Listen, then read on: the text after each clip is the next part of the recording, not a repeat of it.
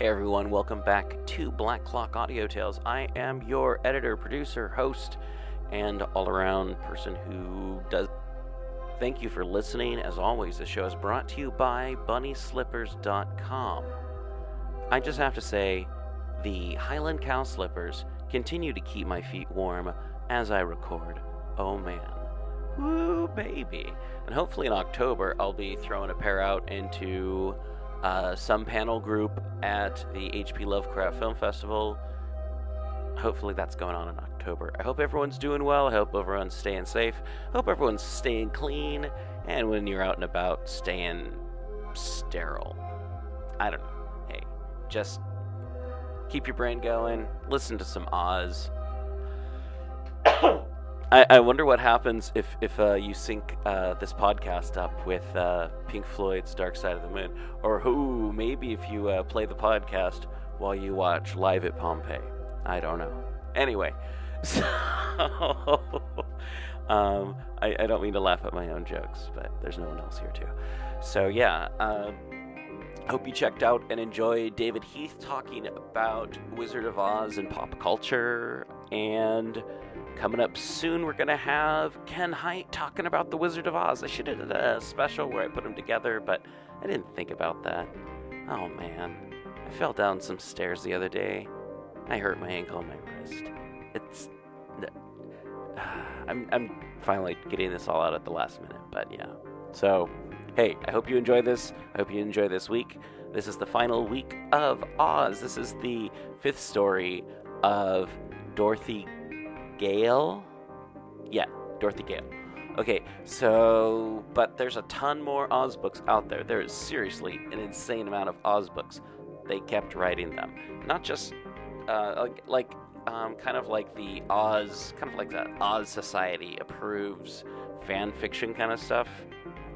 It's a ton of stuff out there. I, I, I recommend checking out the artwork at least. It's it's very cool, interesting stuff, and yeah, Wizard of Oz. It's fun. It's I enjoy it. I hope ho- hopefully you're enjoying it and you've made it through the five books. I can't remember what next month is, but it's going to be fun. And also, don't forget to check out People's Guide to the Cthulhu Mythos coming out on Tuesday of this week. And we're going to be talking about a certain region of France that Clark Ashton Smith wrote about. And what else can we think? Yeah, no, remember to subscribe, listen, uh, tell your friends about it. And that's the best way you can help the show is rate and review on iTunes, Stitcher, and anywhere else that podcasts are found because that's what's helpful. Here we go. Chapter 22 How the Wizard Found Dorothy. When they came to the signpost, there, to their joy, were the tents of the wizard pitched beside the path and the kettle bubbling merrily over the fire. The Shaggy Man and Omby Amby were gathering firewood, while Uncle Henry and Aunt Em sat in their camp chairs talking with the Wizard. They all ran forward to greet Dorothy as she approached, and Aunt Em exclaimed, Goodness gracious, child! Where have you been? You've played hooky the whole day, added the Shaggy Man reproachfully. Well, you see, I've been lost, explained the little girl, and I've tried awful hard to find the way back to you, but just couldn't do it. Did you wander in the forest all day? asked Uncle Henry. You must be almost starved, said Aunt Em. No, said Dorothy, I'm not hungry. I had a wheelbarrow and a piano for breakfast, and lunched with a king. Ah, exclaimed the wizard, nodding with a bright smile. So you've been having adventures again. She's stark crazy, cried Aunt Em. Who ever heard of eating a wheelbarrow? It wasn't very big, said Dorothy and it had a zuzu wheel. And I ate the crumbs, said Billina soberly. Sit down and tell us about it, begged the wizard. We've hunted for you all day, and at last I noticed your footsteps in this path and the tracks of Billina. We found the path by accident, and seeing it only led to two places, I decided you were at either one or the other of those places, so we made camp and waited for you to return. And now, Dorothy, tell us where you have been to Bunbury or to Bunnybury? Why, I've been to both, she replied. But first I went to Utensia, which isn't on any path at all. She then sat down and related the day's adventures, and you may be sure Aunt Em and Uncle Henry were much astonished at the story. But after seeing the Cuttenclips and the fuddles, remarked her uncle, we ought not to wonder at anything in this strange country. Seems like the only common and ordinary folks here are ourselves, rejoined Aunt Em diffidently. Now that we're together again and one reunited party, observed the Shaggy Man, what are we to do next? Have some supper and a night's rest, answered the Wizard promptly, and then proceed upon our journey. Where to? Asked the Captain General. We haven't visited the Rigmaroles or the Flutterbudgets yet, said Dorothy. I'd like to see them, wouldn't you? They don't sound very interesting, objected Aunt Em, but perhaps they are. And then, continued the little Wizard, we will call upon the Tin Woodman and Jack Pumpkinhead and our old friend the Scarecrow on our way home. That will be nice, cried Dorothy eagerly. Can't say they sound very interesting either, remarked Aunt Em. Why, they're the best friends I have, asserted the little girl. And you're sure to like them, Aunt Em, 'cause everybody likes them. By this time twilight was approaching, so they ate the fine supper which the Wizard magically produced from the kettle, and then went to bed in the cozy tents. They were all up bright and early next morning, but Dorothy didn't venture to wander from the camp again for fear of more accidents. Do you know where there's a road? she asked the little man. No, my dear, replied the Wizard, but I'll find one. After breakfast, he waved his hands toward the tents, and they became handkerchiefs again, which were at once returned to the pockets of their owners. Then they all climbed into the red wagon, and the Sawhorse inquired, Which way? Never mind which way, replied the Wizard. Just go as you please, and you're sure to be right. I've enchanted the wheels of the wagon, and they will roll in the right direction, never fear.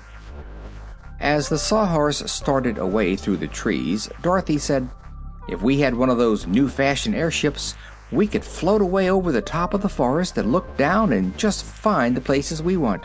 Airships? Pah! retorted the little man scornfully. I hate those things, Dorothy. Although they are nothing new to either you or me. I was a balloonist for many years, and once my balloon carried me to the Land of Oz, and once to the Vegetable Kingdom, and once Ozma had a Gump that flew all over this kingdom and had sense enough to go where it was told to, which airships won't do. The house which the cyclone brought to Oz all the way from Kansas, with you and Toto in it, was a real airship at the time, so you see we've got plenty of experience flying with the birds. Airships are not so bad after all, declared Dorothy. Some day they'll fly all over the world and perhaps bring people even to the Land of Oz. I must speak to Ozma about that, said the Wizard with a slight frown. It wouldn't do at all, you know, for the Emerald City to become a way station on an airship line. No, said Dorothy, I don't suppose it would. But what can we do to prevent it? I'm working out a magic recipe to fuddle men's brains so they'll never make an airship that will go where they want it to go the Wizard confided to her. Uh, that won't keep the things from flying now and then, but it'll keep them from flying to the Land of Oz.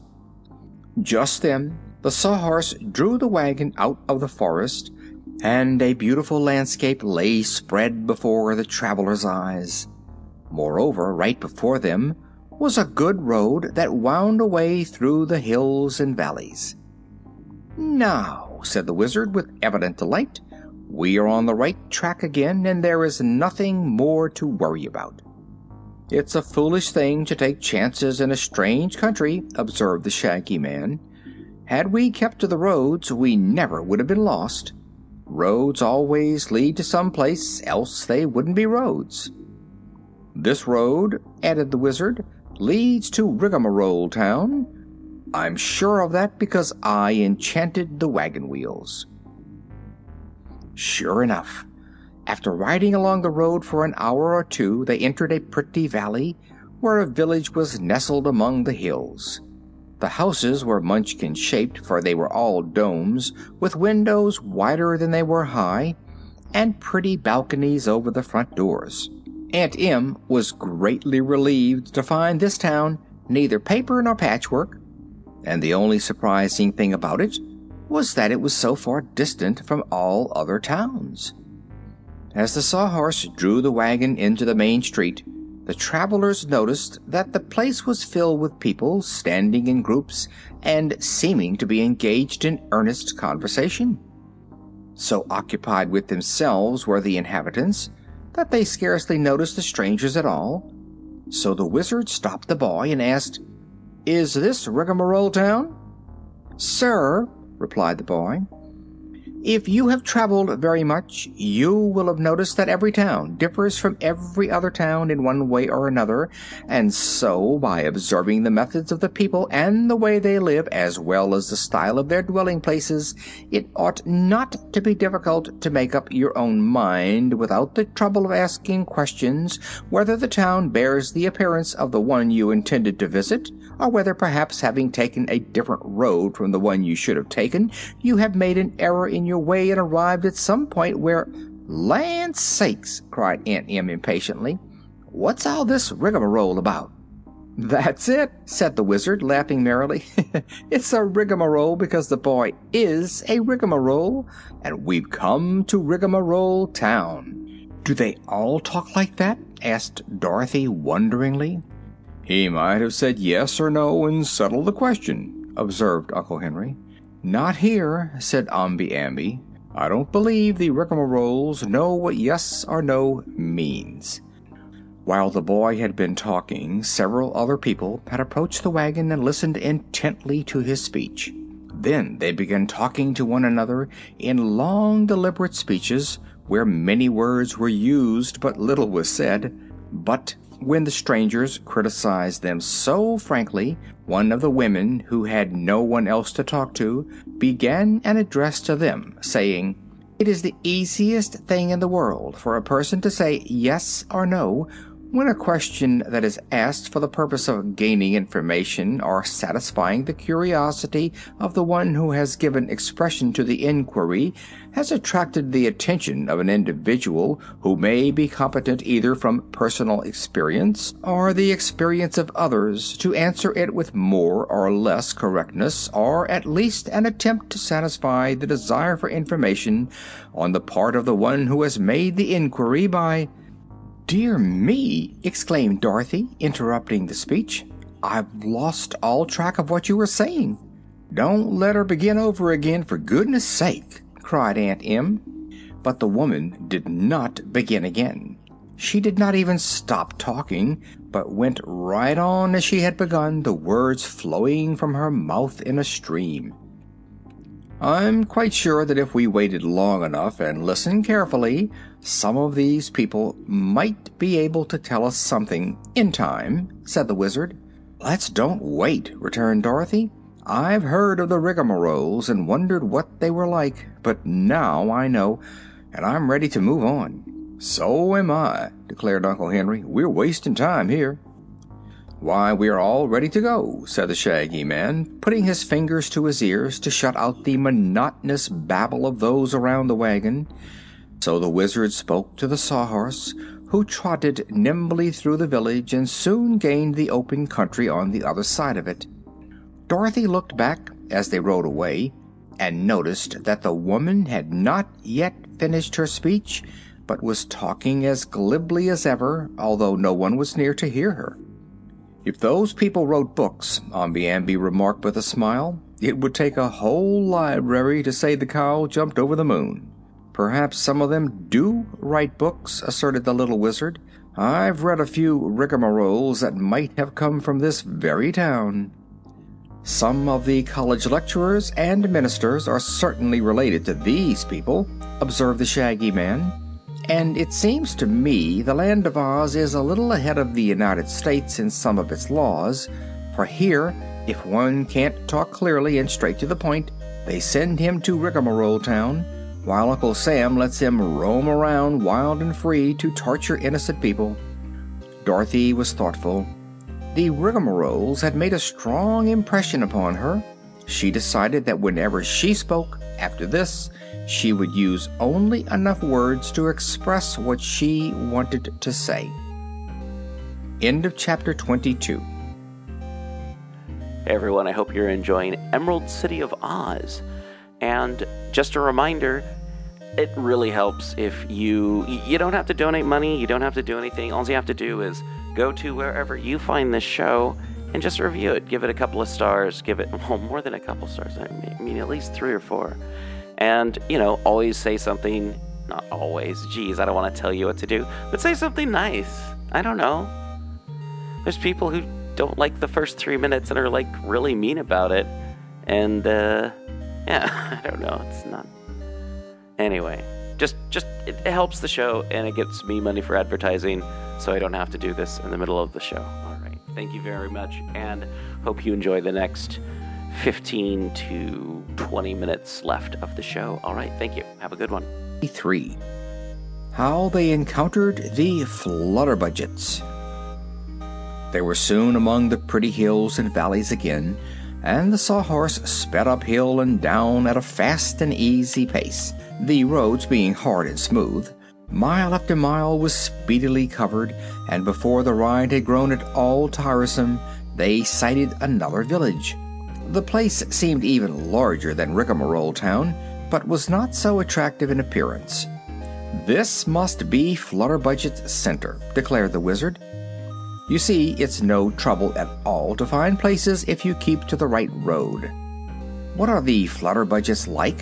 inquired Dorothy. I do not know, my dear. But Ozma has given them a town all their own, and I've heard that whenever one of the people becomes a Flutterbudget, he is sent to this place to live. That is true, Omby Amby added. Flutterbudget's center and Rigmarole Town are called the Defensive Settlements of Oz. The village they now approached was not built in a valley but on top of a hill, and the road they followed wound around the hill like a corkscrew, ascending the hill easily until it came to the town.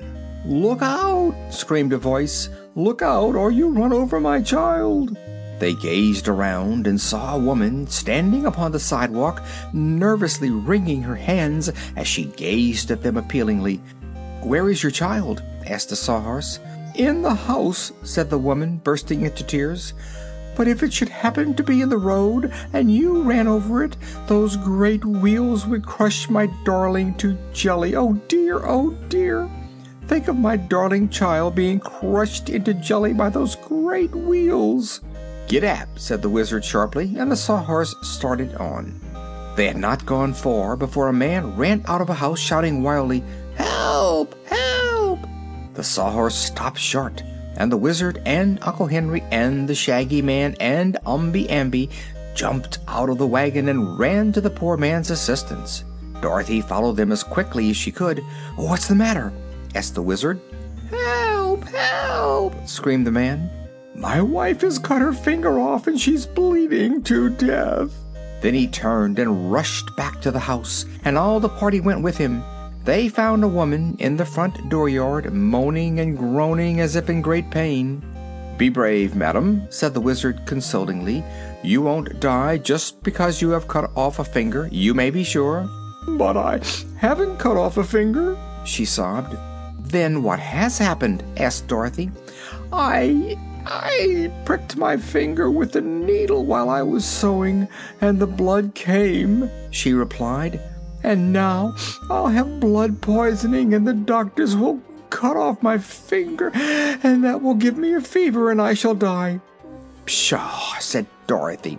I've pricked my finger many a time, and nothing happened. Really? asked the woman, brightening and wiping her eyes upon her apron. Why, it's nothing at all, declared the girl. You're more scared than hurt. Ah, that's because she's a Flutterbudget, said the Wizard, nodding wisely. I think I know now what these people are like. So do I, announced Dorothy. Oh, boo hoo, sobbed the woman, giving way to a fresh burst of grief. What's wrong now? asked the Shaggy Man. Oh, Suppose I had pricked my foot, she wailed. Then the doctors would have cut my foot off and I'd be lame for life. Surely, ma'am, replied the Wizard, and if you'd pricked your nose, they might cut your head off. But you see you didn't.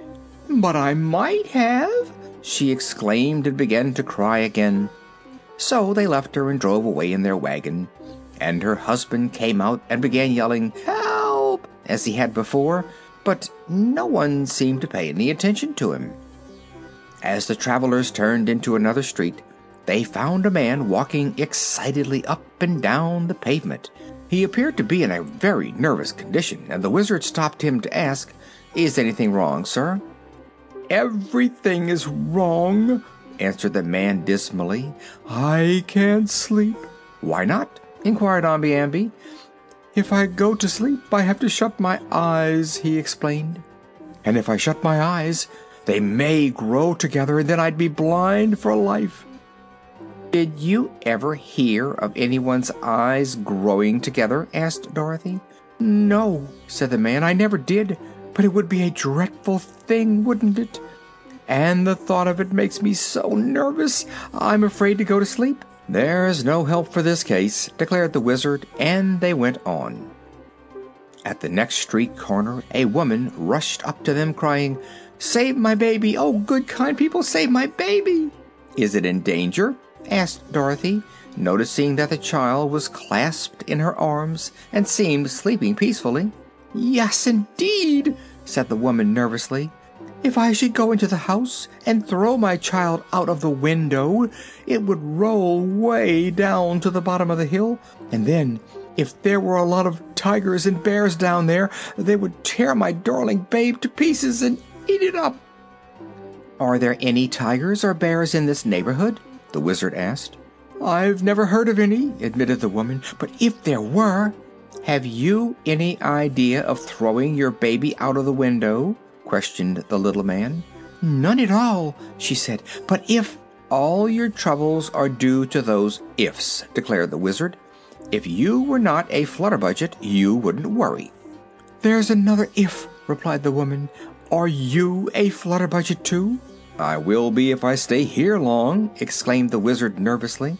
Another if, cried the woman. But the Wizard did not stop to argue with her. He made the Sawhorse canter all the way down the hill and only breathed easily when they were miles away from the village. After they had ridden in silence for a while, Dorothy turned to the little man and asked, Do ifs really make flutterbudgets? I think ifs help, he answered seriously. Foolish fears and worries over nothing, with a mixture of nerves and ifs, will soon make a flutterbudget of anyone. Then there was another long silence, for all the travelers were thinking over this statement, and nearly all decided it must be true. The country they were now passing through was everywhere tinted purple, the prevailing color of the Gillikin country. But as the Sawhorse ascended a hill, they found that upon the other side everything was of a rich yellow hue. Aha! cried the Captain General. Here is the country of the Winkies. We are just crossing the boundary line. Then we may be able to lunch with the Tin Woodman, announced the Wizard joyfully. Must we lunch on tin? asked Aunt Em. Oh, no, replied Dorothy. Nick Chopper knows how to feed meat people, and he will give us plenty of good things to eat, never fear. I've been to his castle before. Is Nick Chopper the Tin Woodman's name? asked Uncle Henry. Yes, that's one of his names, answered the little girl, and another of his names is Emperor of the Winkies. He's the king of this country, you know, but Ozma rules over all the countries of Oz. Does the Tin Woodman keep any flutterbudgets or rigmaroles at his castle? Inquired Aunt Em uneasily. No, indeed, said Dorothy positively. He lives in a new tin castle, all full of lovely things. I should think it would rust, said Uncle Henry. He has thousands of Winkies to keep it polished for him, explained the Wizard. His people love to do anything in their power for their beloved Emperor, so there isn't a particle of rust on all the big castle. I suppose they polish their Emperor too? said Aunt Em. Why, some time ago he had himself nickel plated, the Wizard answered, so he only needs rubbing up once in a while. He's the brightest man in all the world, is dear Nick Chopper, and the kindest hearted. I helped find him, said Dorothy reflectively. Once the Scarecrow and I found the Tin Woodman in the woods, and he was just rusted still that time, and no mistake. But we oiled his joints and got him good and slippery, and after that he went with us to visit the Wizard at the Emerald City. Was that the time the Wizard scared you? asked Aunt Em. He didn't treat us well at first, acknowledged Dorothy, for he made us go away and destroy the Wicked Witch. But after we found out he was only a humbug wizard, we were not afraid of him. The wizard sighed and looked a little ashamed. When we try to deceive people, we always make mistakes, he said. But I'm getting to be a real wizard now, and Glinda the Good's magic that I am trying to practice can never harm anyone.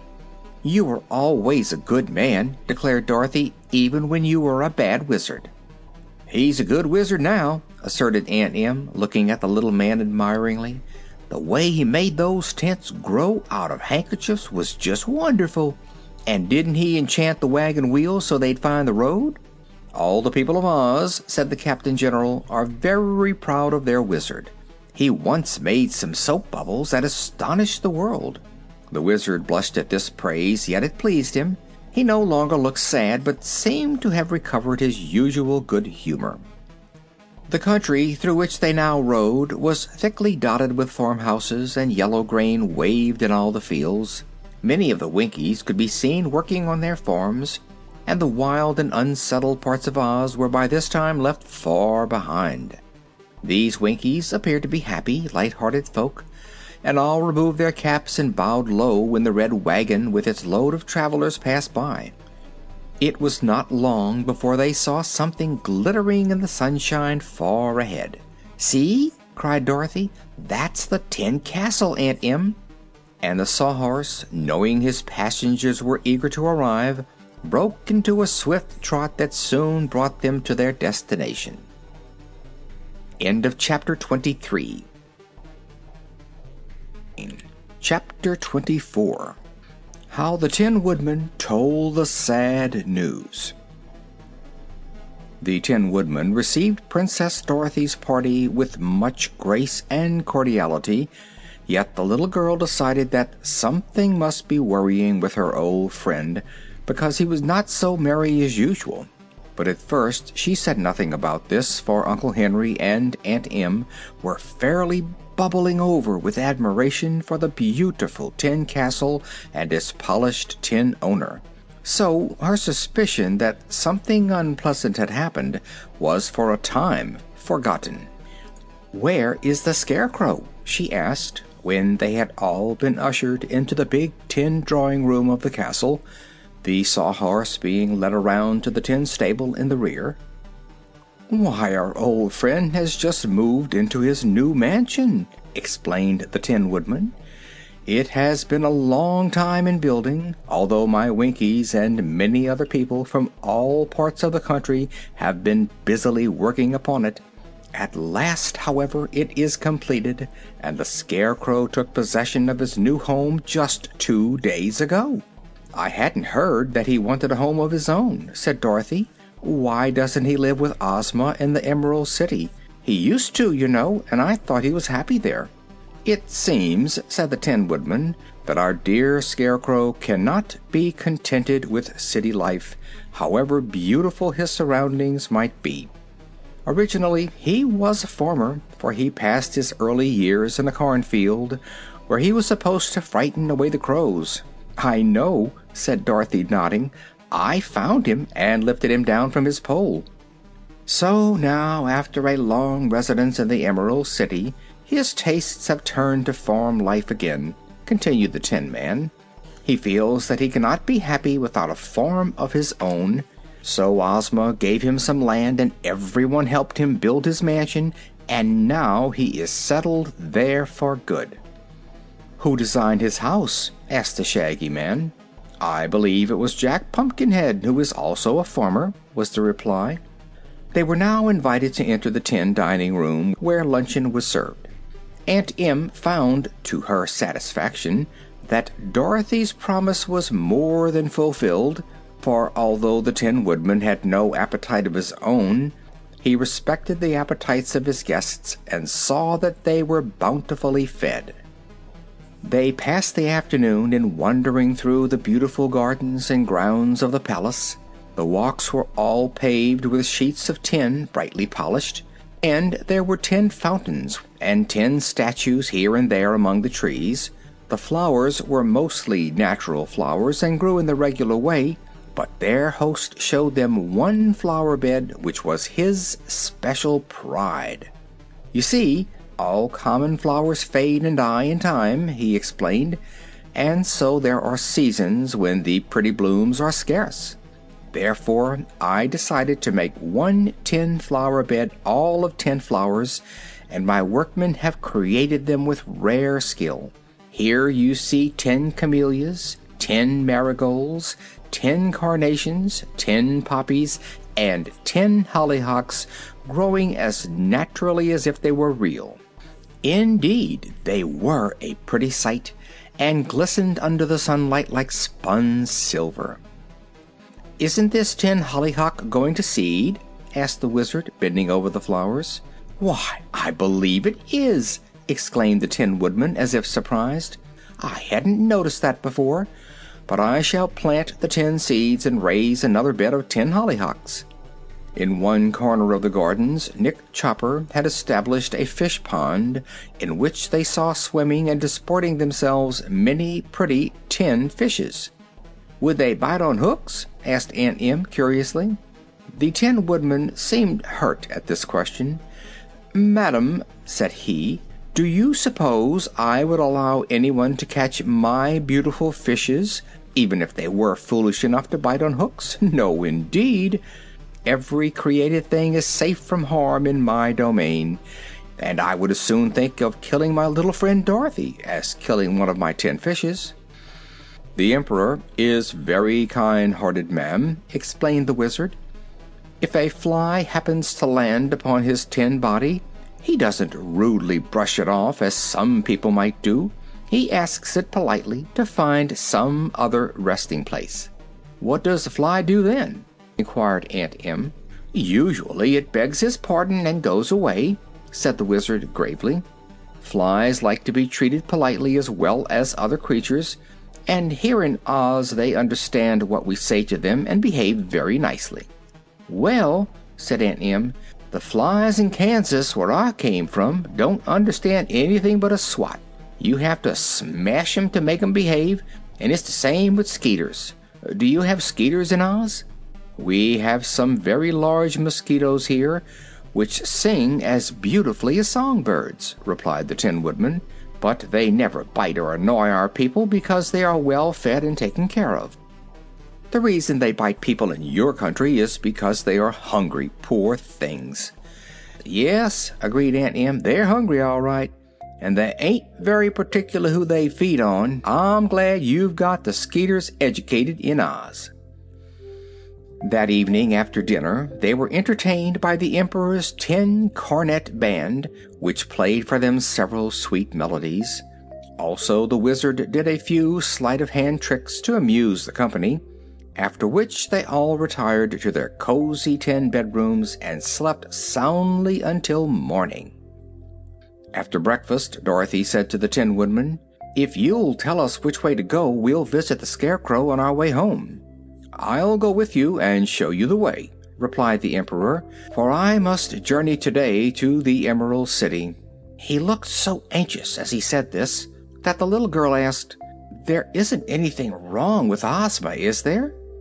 "Not yet," said he, "but I'm afraid the time has come when I must tell you some very bad news, little friend." "Oh, what is it?" cried Dorothy.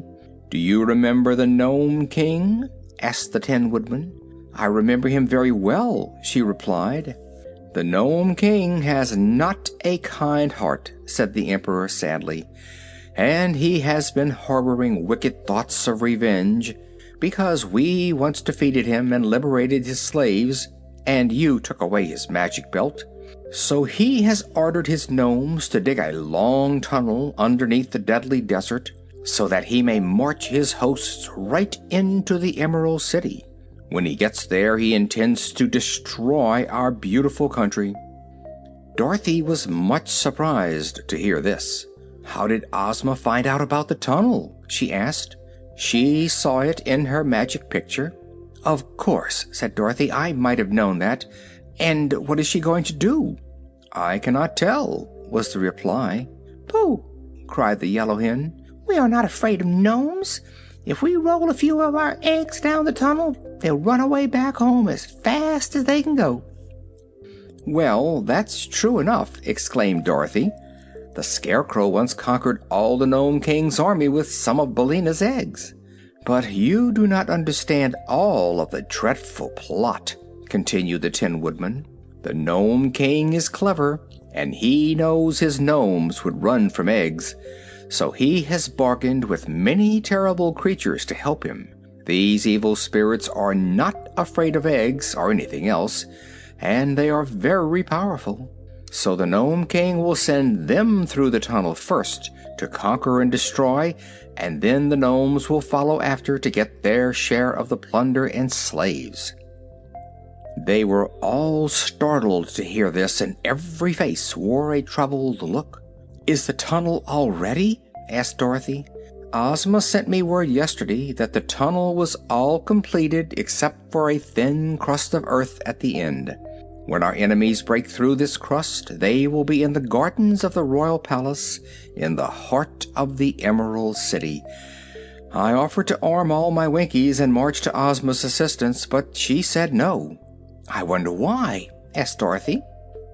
She answered that all the inhabitants of Oz gathered together were not powerful enough to fight and overcome the evil forces of the Nome King. Therefore she refuses to fight at all. "But they will capture and enslave us and plunder and ruin all our lovely land!" exclaimed the Wizard, greatly disturbed by this statement. "I fear they will," said the Tin Woodman sorrowfully. And I also fear that those who are not fairies, such as the Wizard and Dorothy and her uncle and aunt, as well as Toto and Billina, will be speedily put to death by the conquerors. "What can be done?" asked Dorothy, shuddering a little at the prospect of this awful fate. "Nothing can be done," gloomily replied the Emperor of the Winkies. "But since Ozma refuses my army I will go myself to the Emerald City. The least I may do is to perish beside my beloved ruler. End of chapter 24.